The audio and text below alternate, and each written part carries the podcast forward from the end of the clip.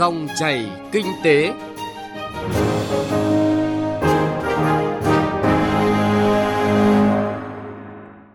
Biên tập viên Hà Nho và Thành Trung xin chào quý vị và các bạn. Chương trình Dòng chảy kinh tế hôm nay, chúng tôi chuyển tới quý vị và các bạn những thông tin đáng chú ý. Tăng tốc các công trình giao thông trọng điểm ngay từ đầu năm, cà phê tăng giá nông dân vui mừng, doanh nghiệp lo lắng. Kết nối phát huy tiềm năng ba tỉnh Phú Yên, Khánh Hòa và Ninh Thuận. Sau đây là nội dung chi tiết. Thưa quý vị và các bạn, quán triệt thực hiện nghị quyết số 01 ngày 5 tháng 1 năm 2023 của Chính phủ.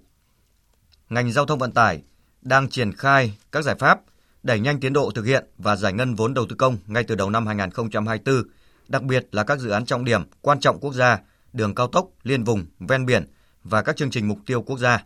phấn đấu giải ngân trên 95% kế hoạch được giao. Phóng viên Hà Nho thông tin. Trong điều kiện hiện nay, khi tình hình kinh tế thế giới khu vực tiếp tục diễn biến phức tạp khó lường, dự báo trong năm 2024, ngành giao thông vận tải phải đối mặt với nhiều khó khăn thách thức khi đang triển khai đồng loạt nhiều dự án quan trọng quốc gia với quy mô lớn. Công tác giải phóng mặt bằng mặc dù đã đi sớm một bước nhưng còn nhiều vướng mắc. Tình hình cung ứng vật liệu, đặc biệt là nguồn cát đắp vẫn còn khó khăn. Thời tiết thiên tai diễn biến phức tạp khó lường – Tuy vậy, để chuẩn bị nguồn vật liệu đáp ứng được nhu cầu đầu tư rất lớn hiện nay, thì công tác đôn đốc kiểm tra giám sát gắn liền với việc đảm bảo chất lượng nguồn vật liệu đầu vào cần thực sự sát sao vì đây là các yêu cầu để đảm bảo tiến độ và chất lượng giải ngân các công trình giao thông. Ông Nguyễn Quyết Tiến, Cục trưởng Cục Quản lý Đầu tư xây dựng, Bộ Giao thông Vận tải cho biết. Sự vào cuộc tích cực của các địa phương đóng vai trò rất quan trọng trong cái quá trình tổ chức thực hiện dự án về cái nguồn gốc của vật tư vật liệu có cái sự giả soát kiểm tra đánh giá cụ thể vật tư vật liệu đưa vào dự án là phải đảm bảo. Để đảm bảo được tiến độ thì cái khó khăn vướng mắt là đầu tiên về giải phóng mặt bằng và vật liệu xây dựng. Nữa là vấn đề giá. Thế làm sao để ba cái vấn đề đó được giải quyết một cách đồng bộ thì sẽ đáp ứng được cái chất lượng và tiến độ của dự án. Trên cơ sở phát huy kế thừa những kết quả đạt được, khắc phục các tồn tại hạn chế của năm 2023, quán triệt thực hiện nghị quyết số 01 của chính phủ nhằm triển khai các dự án đáp ứng tiến độ, chất lượng, phấn đấu giải ngân trên 90% kế hoạch được giao năm 2024, bảo đảm công khai minh bạch, không tiêu cực thất thoát lãng phí trong quá trình thực hiện. Bộ trưởng Bộ Giao thông Vận tải yêu cầu thủ trưởng các chủ đầu tư, ban quản lý dự án, các cơ quan tham mưu có liên quan của Bộ cần tiếp tục nỗ lực phấn đấu quyết tâm cao nhất, không ngừng đổi mới sáng tạo, đoàn kết đồng lòng trong thực hiện nhiệm vụ được giao. Thứ trưởng Bộ Giao thông Vận tải Nguyễn Danh Huy nhấn mạnh mà giải ngân là kết quả của việc đẩy nhanh tiến độ của các dự án thi công ngoài nhà trường kết quả này là của việc cải cách thể chế để mà tạo điều kiện thuận lợi cho người dân và doanh nghiệp. Tại vì tiến độ hiện trường nhanh thì giải ngân nhanh được, mà giải ngân nó kiểm soát rất chặt chẽ theo quy định pháp luật. Là kho bạc nhà kiểm soát theo chúng tôi kiểm soát. Còn nếu như thủ tục hồ sơ thì cũng giải ngân được. Cả cái thể chế để mà thời gian mà mình cũng thanh toán ngắn lại. Ngày xưa có báo đồng chí là làm việc là thứ sáu, thứ hai, thứ sáu là giải ngân thôi bây giờ mình có bạn nữa không ví dụ một cũng đính là thứ người chủ nhật cũng vậy và đầy đủ thủ tục là đấy Phát huy kinh nghiệm quản lý dự án trong nhiều năm qua của ngành, theo yêu cầu của Bộ Giao thông Vận tải, các ban quản lý dự án, đại diện chủ đầu tư khẩn trương triển khai dự toán chi theo kế hoạch được giao, đẩy nhanh hoàn thiện thủ tục thanh toán với kho bạc nhà nước khi có khối lượng được nghiệm thu, kịp thời thực hiện ghi thu ghi chi vốn ODA và vay ưu đãi đã thực hiện với kho bạc nhà nước, xử lý nghiêm cán bộ phòng ban không tuân thủ quy trình giải ngân gây khó khăn cho đơn vị khi làm thủ tục thanh toán. Bước tiếp theo là lập kế hoạch giải ngân chi tiết theo từng tháng, từng quý và xác định rõ các mốc tiến độ giải ngân đối với từng dự án. Ông Nguyễn Vũ Quý, Giám đốc Ban Quản lý Dự án Đường Hồ Chí Minh nêu kinh nghiệm. Phải có sự đổi mới, tìm mọi cách. Đương nhiên là nó phải đảm bảo những cái pháp lý đã đề ra, pháp lý theo quy định để đạt được những cái mục tiêu, những yêu cầu trực tiếp đấy là của lãnh đạo bộ của bộ trưởng bộ giao thông vận tải ngoài ra thì cái vấn đề thứ hai nữa cũng rất là ngắn gọn thôi tức là vấn đề là chúng ta là phải với ban ấy là phải đổi mới sáng tạo quyết tâm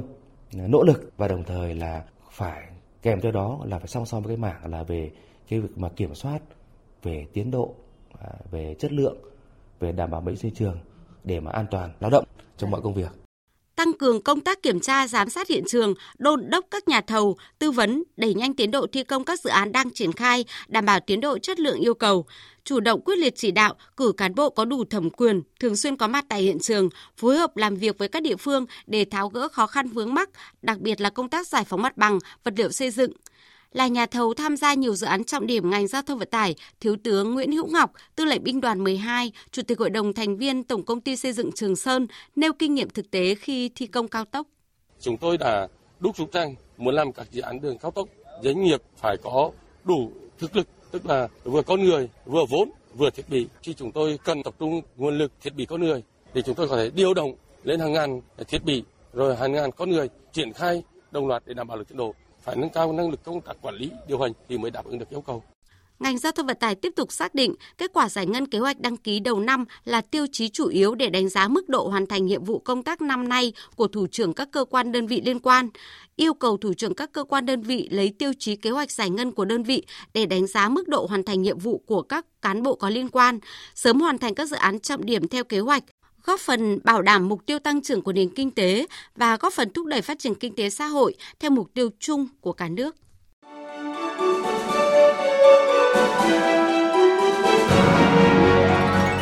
Dòng chảy kinh tế, dòng chảy cuộc sống.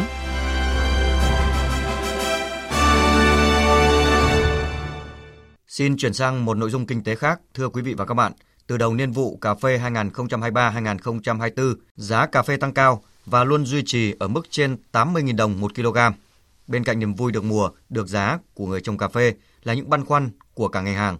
Phóng viên Hương Lý, thường trú tại khu vực Tây Nguyên, có cuộc phỏng vấn ông Trịnh Đức Minh, Chủ tịch Hiệp hội Cà phê Buôn Ma Thuột về cả lợi ích và rủi ro, thách thức của ngành hàng cà phê trên nền giá mới. Mời quý vị và các bạn cùng nghe. Thưa ông, với giá cà phê tăng cao từ đầu niên vụ tới nay, người trồng cà phê ở Đắk Lắk nói riêng và Tây Nguyên nói chung thì rất phấn khởi. Vậy theo ông, giá cà phê tăng đã tác động tích cực như thế nào đối với lại người trồng cà phê ạ? Việc giá tăng trước hết mặt tích cực, làm cho đời sống của người sản xuất cà phê được tăng lên. Người nông dân có của ăn, của để để tái đầu tư cho cà phê tốt hơn và không chạy theo những cái cây trồng khác hoặc là nếu có trồng những cây trồng khác thì cũng giữ cây cà phê thì đó là một cái yếu tố rất quan trọng duy trì tính bền vững của ngành hàng chứ nếu người nông dân không mặn mà cái cây cà phê nữa đó, thì cái ngành cà phê ngày càng suy giảm theo chiều hướng xấu đi đó là cung không đủ cầu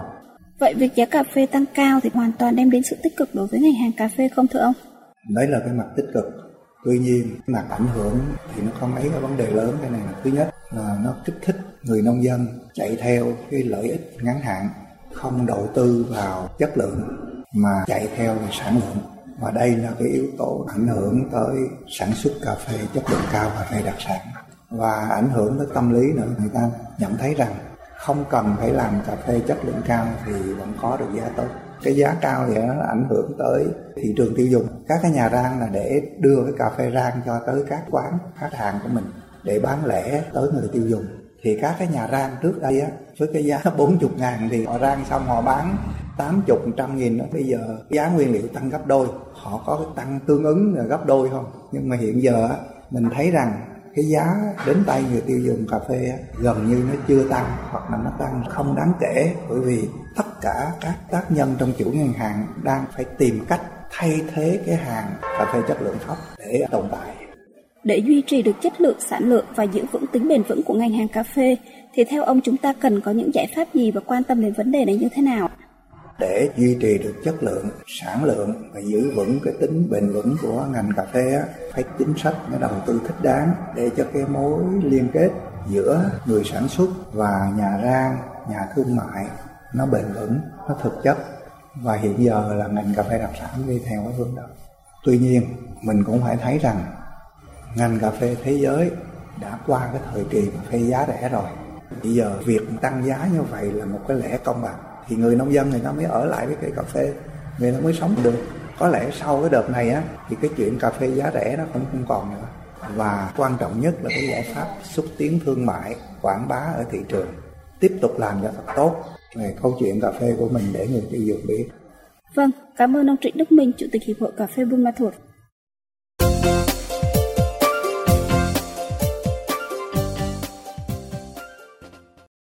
Thưa quý vị và các bạn, ba tỉnh Phú Yên, Khánh Hòa và Ninh Thuận có nhiều nét tương đồng về tiềm năng lợi thế. Cả ba địa phương này đang liên kết để phát huy hiệu quả, tạo động lực mới cho kinh tế khu vực miền Trung. Phóng viên Thái Bình thường trú tại miền Trung phản ánh. Ba tỉnh Phú Yên, Khánh Hòa và Ninh Thuận có đường bờ biển gần 700 km và vùng biển rộng lớn có ý nghĩa đặc biệt quan trọng trong phát triển kinh tế biển ven biển, Đây cũng là cửa ngõ ra biển chính của khu vực Tây Nguyên, kết nối hành lang kinh tế Đông Tây. Nơi đây có vai trò động lực thúc đẩy phát triển chung của khu vực Nam Trung Bộ Tây Nguyên. Khu vực này có nhiều tiềm năng để phát triển ở lĩnh vực như hàng hải, nuôi trồng, khai thác thủy sản, công nghiệp đóng tàu, dịch vụ, du lịch. Lâu nay, sự liên kết giữa ba địa phương này vẫn còn lỏng lẻo, chưa tương xứng với tiềm năng, lợi thế sẵn có, nhất là lĩnh vực du lịch. Ông Hoàng Văn Vinh, Chủ tịch Hiệp hội Du lịch Nha Trang Khánh Hòa cho biết, hai tỉnh Ninh Thuận, Phú Yên có rất nhiều di tích lịch sử, văn hóa gắn liền với văn hóa Chăm. Nếu giữa ba địa phương, doanh nghiệp có sự liên kết tốt, sẽ thu hút được thêm nhiều khách du lịch. Du khách bao giờ tìm tòi cái mới, mà những cái ở Ninh Thuận có mà Khánh Hòa lại không có và những cái ở Khánh Hòa có Ninh Thuận có mà lại ở Phú Yên chưa có. Cho nên cái nếu như tour khách 5 ngày họ sẽ kéo ra 10 là là 15 ngày. Thì lưu trú chính sách của nhà nước là cởi mở có thể phát triển bền vững. Hiện nay khoảng cách phát triển cả về kinh tế xã hội lẫn đời sống người dân giữa Phú Yên, Khánh Hòa và Ninh Thuận còn tương đối lớn. Các ngành kinh tế chủ lực của các địa phương đều có sự trùng lắp dẫn đến cơ cấu đầu tư dàn trải. Ba địa phương liền kề nhưng địa hình bị chia cắt bởi nhiều đồi núi đèo dốc. Các địa phương đang tập trung đầu tư xây dựng hoàn thiện dự án giao thông theo trục dọc để tháo gỡ khó khăn này. Ngoài quốc lộ 1A, dự án cao tốc Bắc Nam qua ba tỉnh đang khẩn trương thi công, dự kiến sẽ thông suốt vào đầu năm 2026. Các tỉnh này cũng đang đầu tư xây dựng các dự án đường ven biển. Ông Nguyễn Phương Đông, Giám đốc Sở Giao thông Vận tải tỉnh Phú Yên cho biết, giao thông đường bộ rút ngắn thời gian di chuyển sẽ giúp liên kết các sản phẩm giữa ba địa phương thuận lợi hơn. Cao tốc là xong, quốc lộ 1 hiện có rồi, còn đường ven biển thì qua nửa nhiệm kỳ sau mới hoàn thành. Ba tuyến này hình thành lưu thông hàng hóa giữa ba tỉnh được thuận tiện hơn đặc biệt là khu kinh tế Nam Phú Yên với khu kinh tế Văn Phong tạo cú hích cho cái khu vực miền Trung phát triển công nghiệp với à, khai thác cái lợi thế cảng biển phát triển du lịch sẽ kéo được khách Hiện nay, Khánh Hòa đang triển khai các nghị quyết của Trung ương về thí điểm một số cơ chế chính sách đặc thù phát triển tỉnh Khánh Hòa. Đây cũng là điều kiện thuận lợi để các tỉnh Ninh Thuận, Phú Yên liên kết hợp tác để phát triển. Vừa qua, ba tỉnh Phú Yên, Khánh Hòa và Ninh Thuận đã ký kết biên bản thỏa thuận hợp tác trong 7 ngành lĩnh vực trọng tâm gồm công nghiệp, lâm nghiệp thủy sản, xúc tiến đầu tư, thương mại, dịch vụ du lịch, văn hóa, giao thông vận tải, y tế giáo dục và đào tạo, lao động, việc làm, bảo vệ môi trường, phòng chống thiên tai, thích ứng với biến đổi khí hậu, an ninh quốc phòng. Ông Trần Quốc Nam, Chủ tịch Ủy ban Nhân dân tỉnh Ninh Thuận cho biết các điểm nghẽn dần được tháo gỡ, ba địa phương cần hợp tác liên kết có chiến lược rõ ràng, để phát huy thế mạnh của từng tỉnh và của cả ba tỉnh, tạo nên sức mạnh tổng hợp. Cái tồn tại, cái khó khăn và cũng là cái điểm nghẽn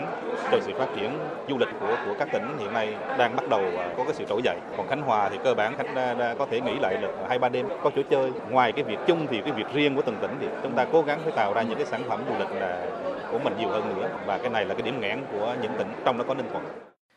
Ông Trần Duy Đông, Thứ trưởng Bộ Kế hoạch và Đầu tư cho rằng các địa phương này cần phối hợp chặt chẽ với Bộ Kế hoạch và Đầu tư trong việc xây dựng quy hoạch vùng thời kỳ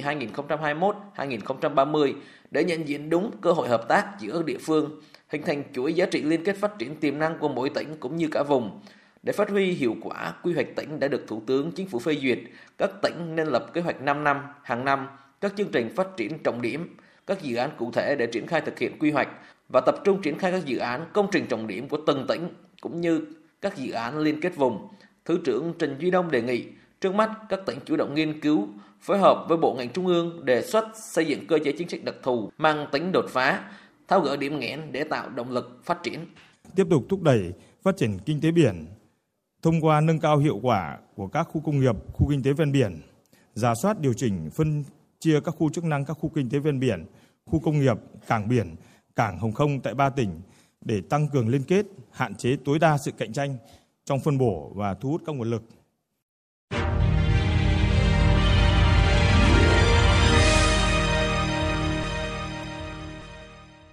Quý vị và các bạn thân mến, nội dung thông tin về kết nối phát huy tiềm năng ba tỉnh Phú Yên, Khánh Hòa và Ninh Thuận phát triển kinh tế vùng vừa rồi cũng đã kết thúc chương trình dòng chảy kinh tế hôm nay. Chương trình do biên tập viên Hà Nho và nhóm phóng viên kinh tế thực hiện. Cảm ơn quý vị và các bạn đã chú ý lắng nghe.